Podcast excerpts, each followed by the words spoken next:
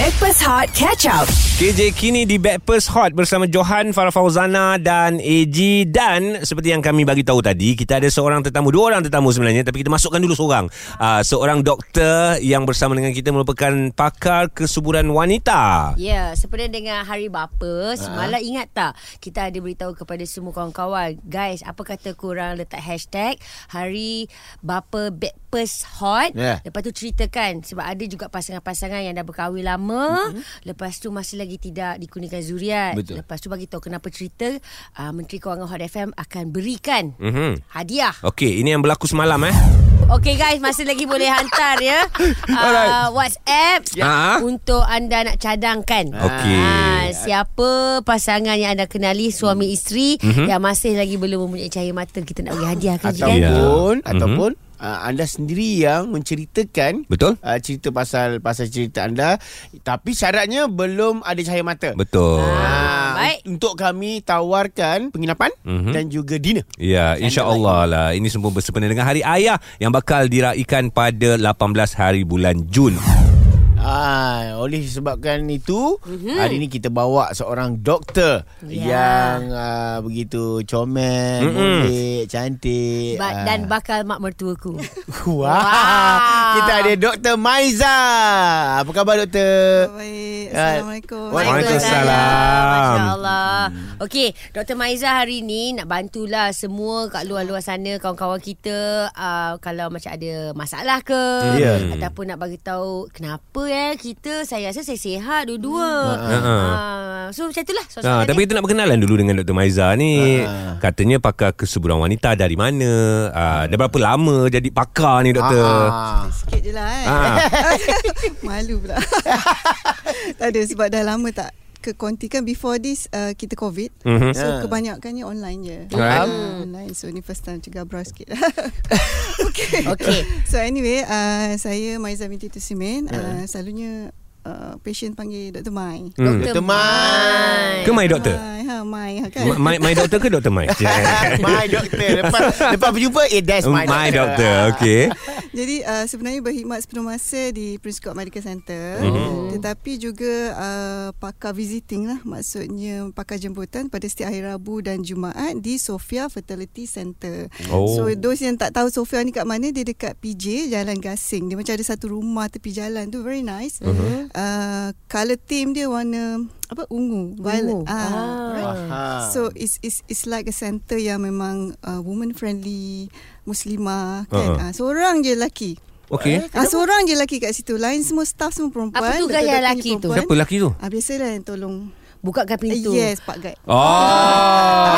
Maknanya uh, Ah pusat tu hanya untuk wanita saja. Uh, sebenarnya adalah pusat kesuburan. Alright. Uh, bila kesuburan when you talk about apa orang kata kita panggil group tu TTC trying to conceive. Oh. Okay, group Oh, yang conceive. special ni ha dia nak pregnant. Uh-huh. So it takes two to tango mana boleh seorang. Yelah kan? Ah, dia Ah. kena suami isteri. Okey. Jadi uh, yang datang tu pasangan lah. Ah, ah. Pasangan Pasangan suami lah. isteri. Ha. Dia lebih kepada kaunseling ke macam mana doktor? Uh, counselling, perkhidmatan kesuburan, Hmm. analisis kesuburan macam kita nak check kenapa eh tak macam tadi Alright. uh, Farah cakap dah kahwin lama nampak macam sihat kan Betul. ha, Ha. husbandnya sadar handsome kan yang buat oh, cantik gebu kan Aduh, eh. kan tapi macam eh kenapa eh dah 2 tahun kahwin susah je nak pregnant Ah. I think I'm I'm healthy yang wife pun kurus slim je kan Ah. uh, itu antaranya lah Baik, baik, faham. Jadi kita nak tanya uh-huh. apa mungkin uh, uh, apa ni punca-punca yang sering. Mm-mm. Ah ni yang sering. Sering. Kan? Ya. Kan? Yang sering uh, ada berlaku antara pasangan tu. Ah, ataupun mungkin ada kesilapan dari segi pemakanan ke, Ya. lifestyle ke. Okey, soalan-soalan tu yang kita orang dah plan nak tanya. Tapi korang punya soalan pun boleh tanya juga. Boleh. Ataupun korang ada amalkan any tips ke yang korang nak share biar doktor tengok. Betul ke tidak tips tu? Ah, kita kalau, baca, Kan. kita baca. kalau nak bangkang pun doktor lah. Ah, profesional kan Ya. Boleh whatsapp Nombor Prabaya Hotline Pantas kami 0377102822 Hot FM.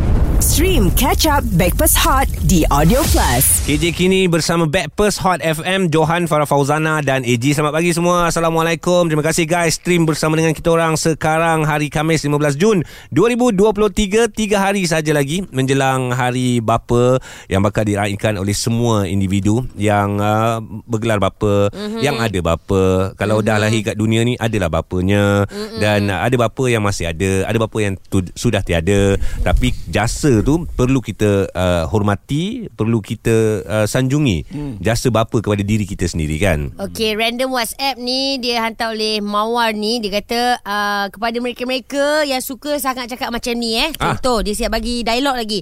Eh orang lain lepas gugur elok je lekat. Ah lepas tu ada yang pula kata eh kau patut pergi hospital swasta lah baru elok anak kau macam-macam. Oh. Ada yang kata uh, sudah-sudahlah tu asyik berjalan je. Tak ke mana asyik berdua. Dia punya orang kata uh, apa? Uh, Sarkastik punya bahasa tu Sarkastik tapi dia menguatkan diri dia Dia kata It's okay Saya dah move on Orang lain je yang tak move on Jealous lah tu Nampak saya dan suami Sentiasa macam pengantin baru Eh tapi aku rasa Kenyataan macam tu Sesuai dijawab oleh Pakar motivasi tau Ah. Bagaimana nak motivatekan diri Bila ada uh, Apa Anasir-anasir yang Teruk ni Ya. Bercakap benda bukan-bukan ni uh, Terhadap diri kita Macam mana nak menjawab Alright? Kita juga ada pakar motivasi. Yeah. Ah, Segak orangnya Jo. Ya handsome Kemas. Hmm. ah, Katanya dah kahwin. Ah. Dah kahwin Alhamdulillah. Rajau sikit.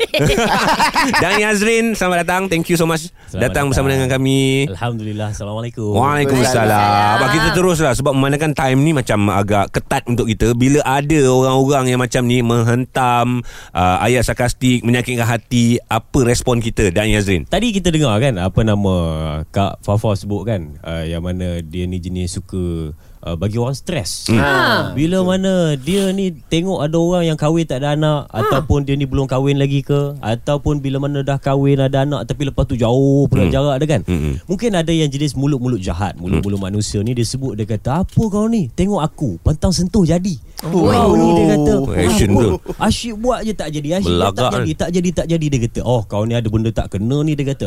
Salah satu sebab Kenapa orang tu lambat dapat zuriat Salah satunya adalah stres Right. Satu stres di rumah Satu stres dengan orang Satu stres dengan masyarakat Satu lagi stres dengan keluarga dia. Stres dekat tempat kerja Stres dengan alam segala benda Tiba-tiba datang pula manusia Yang menyebut macam tu Ayat sarkastik tadi tu Maka menambahkan stres dalam kehidupan dia. Ya. Ini salah satu sebab. Jadi uh, berbalik kepada soalan untuk doktor tadi. Ha, apa ha. mungkin uh, sebab-sebab utama yang uh, uh, yang diorang ni sus- sukar untuk mendapat zuriat tu doktor? Okay, first uh, pertama sekali saya setuju dengan pandangan uh, Dai Yazrin tadi. Yang yes, kedua saya stres. pun setuju. Jadi stres ni dia uh, kalau dari perspektif komuniti lah kita Yeah. nampak macam oh stres minda fizikal uh, apa tu daripada stigma daripada Stigma. masyarakat. Jadi bila pasangan ni datang kepada saya dia datang dengan 3S. Oh, ah, okey, bukan short sendiri tu lah.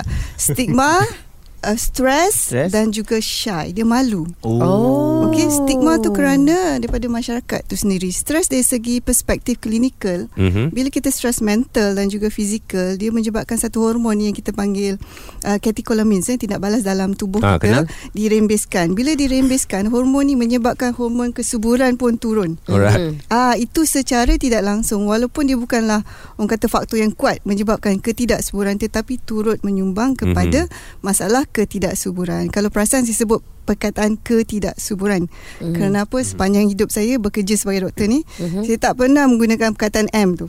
M, M for Man man man manja. Man tu Ah. Yang man, Berajuk. Malas, M, malas. M, M for Berajuk Mandul Oh, pandai. mandul. Ah, sebab tu Allah saya tak nak sebut. faham. Ah, saya bagi Ah. Tuan Haji sebut lah. Sebab sebab mandul biasanya kucing aja. Ah.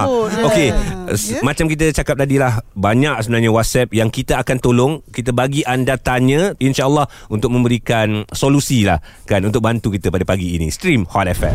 Stream Catch Up Backpass Hot di Audio Plus. KJ kini di Backpers Hot FM bersama Johan Farah Fauzana dan AG dan untuk pagi ini kita bersama dengan tetamu-tetamu hebat Dr. Maiza pakar kesuburan, Dai Azrin seorang pakar motivasi bercerita tentang ialah kesuburan, zuriat, usaha untuk memperolehi cahaya mata. Oh, eh sebut pasal usaha ni kan ada orang bagi inilah uh, tips. Saya bekas TTC. TTC apa doktor? Ah uh, TTC tu apa? Trying to conceive. Oh, yang doktor cakap tadi. berusaha untuk hamil. lah. Lepas tujuh tahun Alhamdulillah dapat zuriat secara normal hmm. uh, Sajalah nak bagi tips ni Sebab saya bagi tips ni kepada tiga kawan saya Dua dapat kembar hmm. Satu dapat anak seorang wow. wow Dia kata first thing first Ubah gaya hidup Betul, saya setuju. Ah, doktor Wah, doktor setuju Gaya Azrin Gaya hidup eh, Ubah gaya hidup Maksudnya keuangan ke apa? Ah itu tak pasti tu Macam mana tu Ubah gaya hidup Ah. Dari uh, perspektif doktor macam mana? Ubah gaya hidup tu. Selalu uh, patient yang follow saya uh, Mhm. mm-hmm. macam ada camp ke apa kan untuk TTC kan saya kata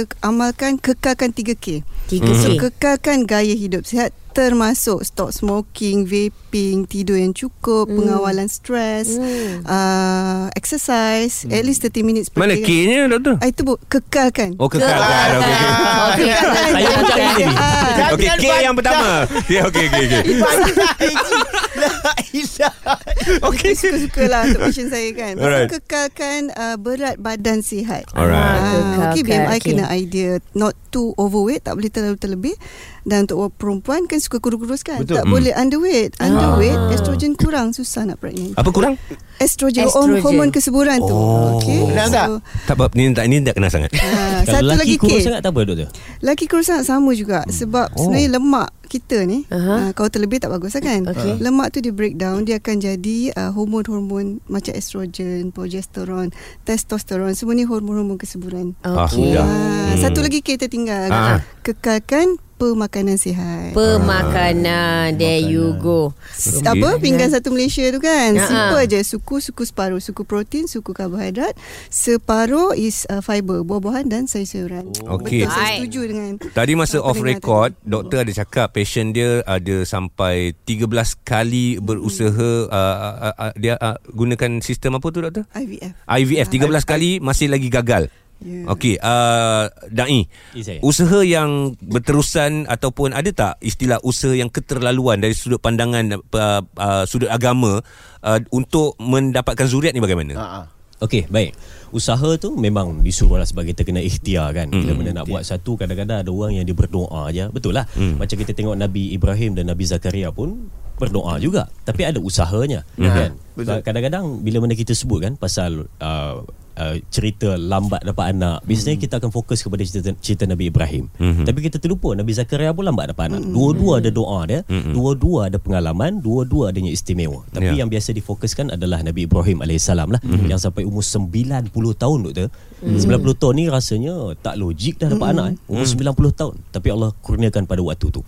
Tapi bila mana kita sebut usaha yang keterlaluan. Contohnya ada orang yang kadang-kadang dia ni sanggup pergi buat satu benda yang tak sepatutnya. Khususnya berkenaan dengan tahyul syirik dan khurafat lah. Mm-mm. Ada pergi jumpa dukun, ada jumpa bomo, nak pergi jampi apa semua, baca perut, letak batu, gantung tangkap. Inilah usaha keterlaluan kan? Ha, usaha keterlaluan. Mm. Sebab dia saya saya rasa doktor dan juga uh, AG Johan dan juga Farah. Oh, Farah eh. Oh, Farah. Dia fikir, dia fikir dia cakap. Farah ke Acik? Farah ke Acik? Diam Eh fokus Ah, teruskan, teruskan.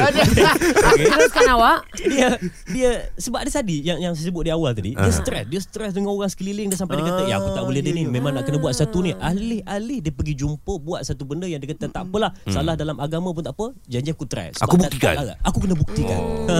Oh, dia Itu kalau an, antara yang kalau kita tengok dalam movie cerita Ya. macam cerita pengabdi setan. Ah. Ah. dia berjanji kononnya dengan bomoh tu ah dia dia dia dia janji dia dapat anak. Hmm. Ah kan cerita pengabdi setan tu. Oh tu itu salah satu keterlaluan lah tu. keterlaluan Dah jatuh hukum dosa besar. Itu kondisi besar lah Baik. Okey, doktor ni ada soalan tapi doktor kena jawab kejap lagi, okey? Dia kata, "Doktor, saya bukan nama sebenar." Nama dia saya bukan nama Oh, sebenar. sorry. Nak- nak panggil apa? Nama Nak dia panggil saya. Kamal. Panggil bukan nama Alah, jangan marah. Okey, Kamal cakap apa? Okey, Kamal bukan nama sebenar. Dia kata, uh, saya rasa saya mewakili lelaki-lelaki dekat luar sana juga. Uh, saya dah ada anak. Seorang. Ah, okey. Cuma anak saya dah besar 9 ke 10 tahun. Hmm. Untuk yang kedua kali ni agak sukar. Baik. Oh. Adakah disebabkan saya ada masalah hormon ataupun saya ada penyakit hyperthyroidism? Hyperthyroidism. Yes. Hyperthyroidism. Hyper. Soalan dia? Adakah itu punca? Ah. Saya sukar mendapat zuriat. Nantikan jawapannya sebentar lagi di Backpast Hot FM. Stream Catch Up Backpass Hot di Audio Plus. KJ kini di Backpast Hot FM Johan, Fafau dan juga AG InsyaAllah kami akan berikan hadiah Kepada golongan bakal bapa uh, Iaitu dinner bersama dengan isteri uh, Bermalam bersama dengan isteri tersayang Bagi me time kepada anda Kerana semalam ada seorang brother ni Minta doakan dia dikurniakan cahaya mata Ya. So hari ini kami tertarik dengan perbualan semalam kita bawa pakar-pakarnya pula. Kita ada Dr. Maiza, pakar kesuburan, Dai Azrin uh, dari sudut dari sudut motivasi untuk memberikan kita informasi dan bantuan Ya, insya-Allah. Kalau kita tengok uh, tadi uh, WhatsApp ni berderu-deru masuk ni. Minggu ni. Ah, ah. Saya macam cuba nak nak tapis bukan tapis. Ah, Ah, cuba Awak nak- lembaga penapis penapis film. tak sebab WhatsApp banyak. Ah, Kalau okey, boleh okey. tolong semua. Alright. Ah, ada setengah tu I tolong jawabkan direct je. Ataupun okey? kita rangkumkanlah soalan-soalan tu. Macam tadi ada seorang lelaki nama dia Kamal bukan nama sebenar. Dia juga mewakili kawan-kawan lelaki yang lain juga yang mungkin ada masalah seperti dia. Dia, dia ni mengalami penyakit hyper Hyperthyroidism. Yes. Yeah, doktor tengok je kau, kau nak sebut apa. Biar kau sebut dulu. Okey, uh, tapi dia ada anak pertama, Alright. lelaki, uh, cuma jarak dia dah kat 10 tahun dah. Ah, Dia nak cuba yang kedua ni. Adakah disebabkan itu dia sukar Eh, mendapat batu- zuriat? Sebab sebelum kita fokus kat itu saya kupas sikit lah Ha, penyebab ketidaksuburan. So orang ingat masalah perempuan je. Sebenarnya 30% disebabkan oleh uh, penyakit pada wanita tersebut, isteri lah. 30% lelaki, pasangan lelaki, 30% kombinasi. Maknanya dua-dua ada masalah. Isteri ada masalah, suami ada masalah. 10% lagi kita dah check semua dah buat analisis kesuburan tidak dapat dikesan. Maknanya beyond our kita punya ability lah untuk kesan. Now dalam 30% tadi masalah lelaki, kebanyakan yang jumpa, pasangan ni yang jumpa saya di Sofia Fertility Center tidak dinafikan ada suami yang ada kecil manis, darah Mm-mm. tinggi, masalah thyroid, sama ada hyperthyroidism, hypothyroidism, masalah apa lagi yang ada masalah kolesterol, masalah betul. obesity. Obesity. Ya, berat badan berlebihan ni antara punca kenapa masa anak first okey boleh dapat senang je orang kata penting pelamin kan kan kahwin terus dekat. Hmm. Kan tapi bila second one tunggu 9 tahun 12 tahun susah sangat nak dapat. So kita kena tengok faktor-faktor perubahan dalam tempoh 12 tahun tu. Oh. Umur meningkat. Umur meningkat. Berat badan meningkat. Ah, penyakit pun datang. Ah, penyakit boleh datang. Stres pun mungkin meningkat kan sebab dengan kos hari hidup yang tinggi semua Ah. kan. Ah, OPR pun naik. Eh, okey. Ah. ah, jadi ini antara puncanya. Faktor-faktor yang kita boleh ubah macam saya kata tadi, berat, gaya hidup, Okey. smoking kita ubah. Dia membantu sebenarnya sangat membantu untuk uh, proses kehamilan tersebut.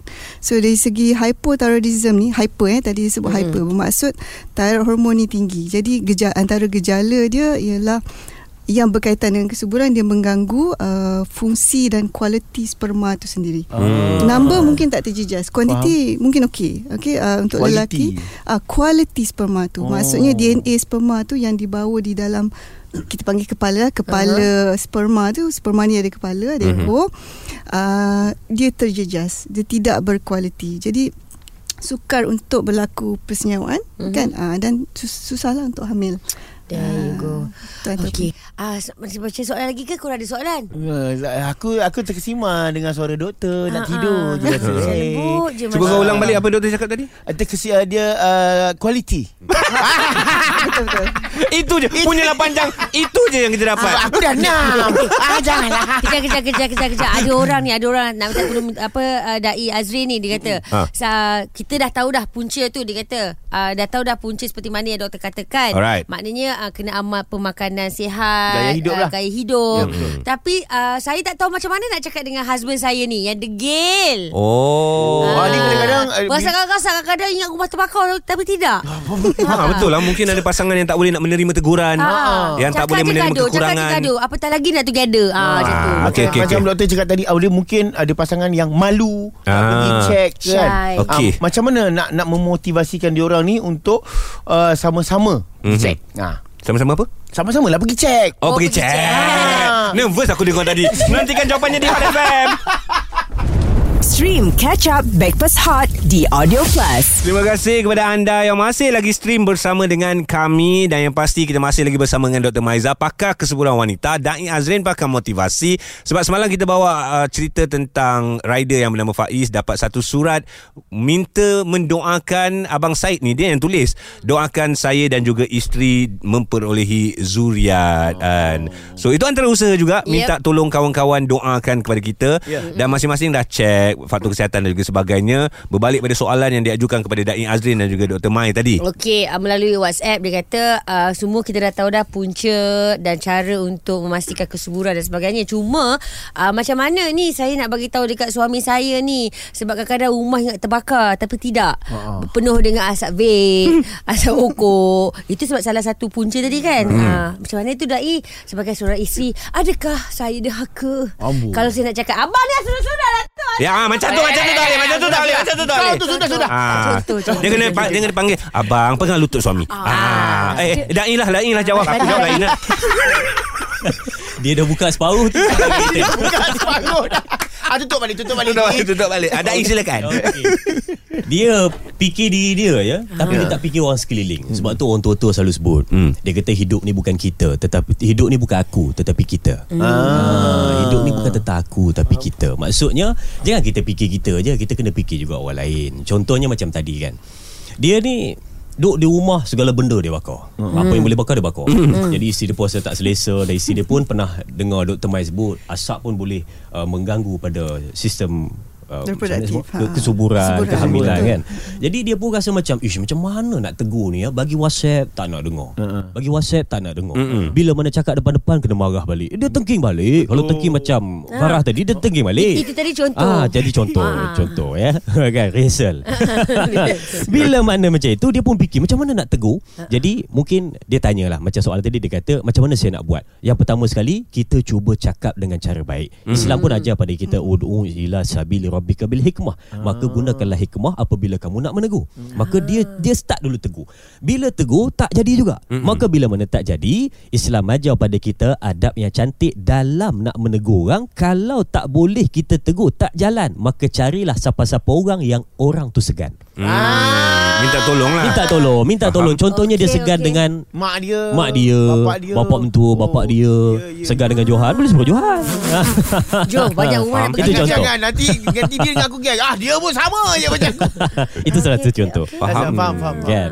Cari orang yang disegan. Orang yang dia Okey. segan. Masya Allah Bagus ni Ji Eh, tapi ada satu WhatsApp ni doktor betul lah. Dia dia mengiyakan saya ringkaskan lah. Dia cakap uh, setelah lama tak menjadi apa tak mendapat zuriat 6 tahun tahun ke-7 dapat. Sebab dia mengamalkan diet daripada berat 140 kg suami isteri 120 kg sekarang berat dia 70 kg uh, isteri pun dah turun dan alhamdulillah. uh, usaha tersebut berbaloi. Berbaloi Alhamdulillah. Okey guys Apa lagi uh, Soalan-soalan?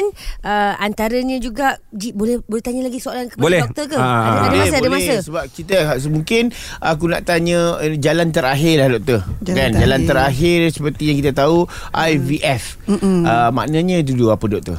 Okey, IVF in vitro fertilization. Oh. Paling senang nak sebut bayi tabung uji lah. bayi tabung Ah, uji Bayi tabung uji Okey. Mahal eh Ah, boleh tahan, boleh kadang-kadang boleh beli satu kereta. Oh you. Oh, you.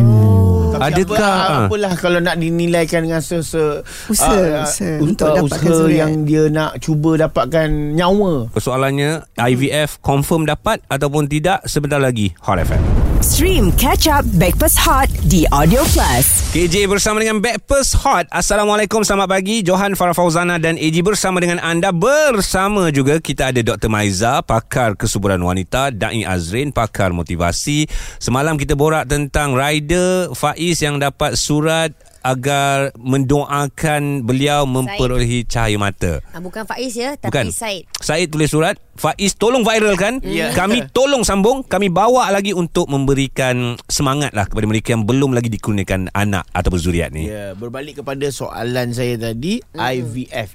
Infanis penis sese. Apa tadi doktor?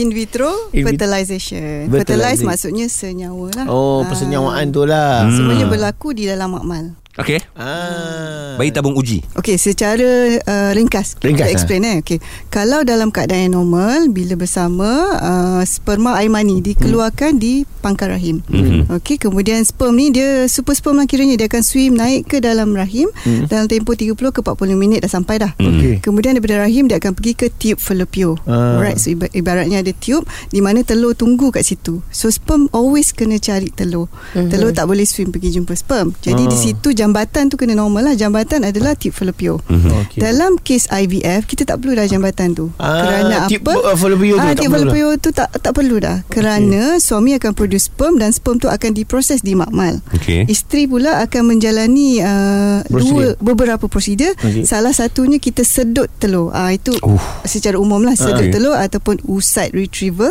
Uh, OR ada orang panggil OPU, uh, oocyte pick up. Kita sedut telur dan keadaan isteri ni tidur lah kalau tak Ah. nak cucuk-cucuk sakit kan. So Betul. kita tidurkan wife tadi dalam keadaan yang selesa di bilik bedah, keluarkan telur, telur dan sperma tadi akan disenyawakan di makmal. Oh maknanya di, di luar di perut. luar. Jadi baby ni seolah-olahnya dengan kuasa Tuhan lah insyaAllah kita ciptakan di makmal kita senyawakan kita cucuk sperm ni direct ke dalam Telur tu. telur usait uh, Ah. wanita tadi so bila dia dah grow sampai hari ketiga hari kelima hari kelima kita panggil blastosis Okey. uh, itu antara orang kata kualiti yang bagus untuk kita hantar ke dalam rahim wanita Masukkan balik. masukkan balik Ah, see. jadi yang kita That's why you need to hantar love your wife more. Yes, kita Ah. hantar adalah uh, orang kata blastosis ataupun janin lah yang belum ditiupkan roh lagi ke dalam rahim wanita. Ini ketentuan Ah. Tuhan Rezeki Ya. semua Allah yang berikan Okey Antara usaha Kita sebagai manusia Tapi percentage Berjaya Percentage. Uh, IVF ni adakah step yang terakhir? Ah. Sebenarnya bergantung kepada faktor ketidakseburan suami dan isteri. Dia mungkin step yang pertama. Oh. Sebagai contoh, suami yang tak ada sperma langsung dalam air mani. Okey. Oh. Ataupun kita sebut azoospermia. Ha tu nama dinosaur dia lah.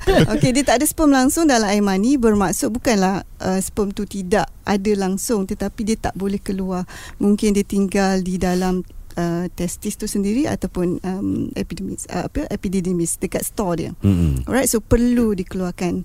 Satu lagi contoh, uh, dia boleh jadi uh, orang kata solusi yang pertama IVF ni bila tube wanita tadi yang ibarat jambatan untuk sperm lifting tadi tu. ah dengan uh, telur tadi dah tersumbat. Hmm. Ah. Ataupun total damage, rosak. Itu Tak pun boleh tersumbat eh? Boleh. Oh ya, saya saya kenal perempuan yang dia ada satu je tube fallopian. Betul. Kalau se kalaulah berlaku kandungan luar rahim contoh Mhm. sebelah kiri. Jadi tube tu boleh perlu dibuang lah yang sebelah kiri. Tinggallah yang sebelah kanan saja. Baik Ah, um, okay. Kalau macam itulah je eh Mhm. Kita dah tahu itu uh, Mungkin bukan jalan terakhir Mungkin jalan yang pertama, Pertama, Tetapi selalunya pasangan ni Dia ada satu perasaan ego Hmm. ah, Nak menyalahkan satu sama lain Kau yang tak sihat Kau yang tak sihat Kau tak sihat Jadi Dai Macam mana? Ya. awak uh, melihat benda ni yang Padahal nak buat sama-sama. Ya. Tapi nak menyalahkan Antara satu sama lain. Ini memang kena secara ringkas. Betul-betul ringkas. Betul-betul Biar semua ringkas. faham Biar semua dapat. Masing-masing kena faham.